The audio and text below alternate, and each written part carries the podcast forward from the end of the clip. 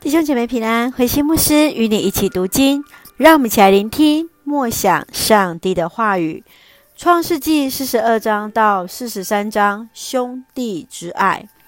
创世纪从四十二章到四十六章是约瑟故事的第二阶段，以约瑟和他兄弟会面的经过连接之后，与父亲雅各的会面。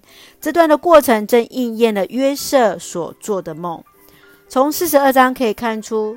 雅各对便雅悯的偏爱，直到家中没有存粮，让家人牲畜活下去，犹大出面提出保证，一定带回弟弟，雅各才愿意放手。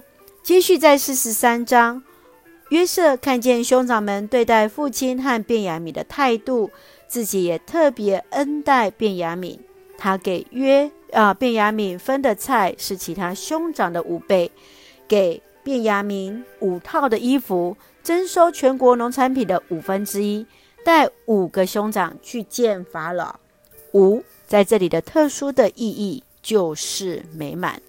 让我们一起从这段经文一起来思考，请我们一起来看四十二章二十一节。四十二章二十一节这样说：当初我们陷害弟弟，现在受报应了。我们看见他的痛苦，他向我们哀求。我们不加理会，因此我们遭遇这灾难。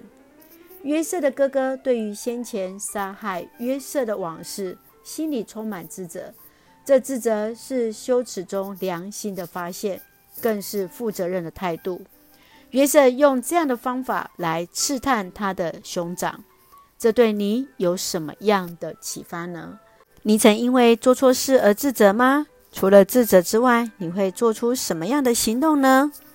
继续，让我们来看四十三章第十四节：但愿全能的上帝使他怜悯你们，让便雅悯和另一个兄弟回来。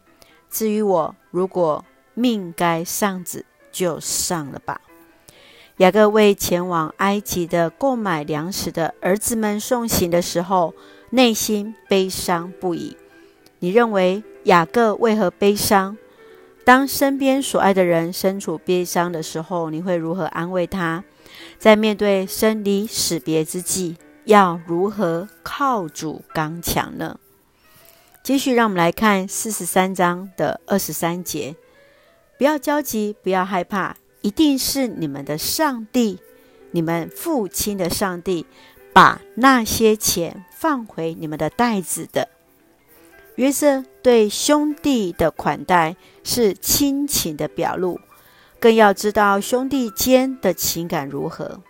你认为约瑟为何不马上和兄弟认亲？约瑟见到哥哥和便雅悯时，两次转身痛哭，亲情的流露。你的想法是如何呢？让我们一起来看四十三章二十九节，作为我们的金句。孩子啊，愿上帝赐福给你。是的，这一段约瑟来祝福他的弟弟便雅米的话语，也让我们成为彼此的祝福。孩子啊，愿上帝赐福给你，愿上帝赐福给你，愿上帝赐福给我。让我们彼此来祝福，正如这兄弟的相亲，让他们再重新的和好，在主里。彼此来祝福，让我们一起用这段经文来作为我们的祷告。亲爱的天父上帝，谢谢你每一天与我们同行，求主帮助我们用爱与包容珍惜自己的兄弟姐妹，因着手足情深的爱来爱自己的兄弟，更让我们时时有信仰的良心反省自己，用生命实践信仰来荣耀你的名。赐下平安喜乐，在我们所爱的教会和每位弟兄姐妹身体健壮、灵魂兴盛，恩待保守台湾我们的国家。感谢祷告是奉靠主耶稣的圣名求，阿门。弟兄姐妹，愿上帝赐福我们，彼此相爱，兄弟之间珍惜彼此的情谊。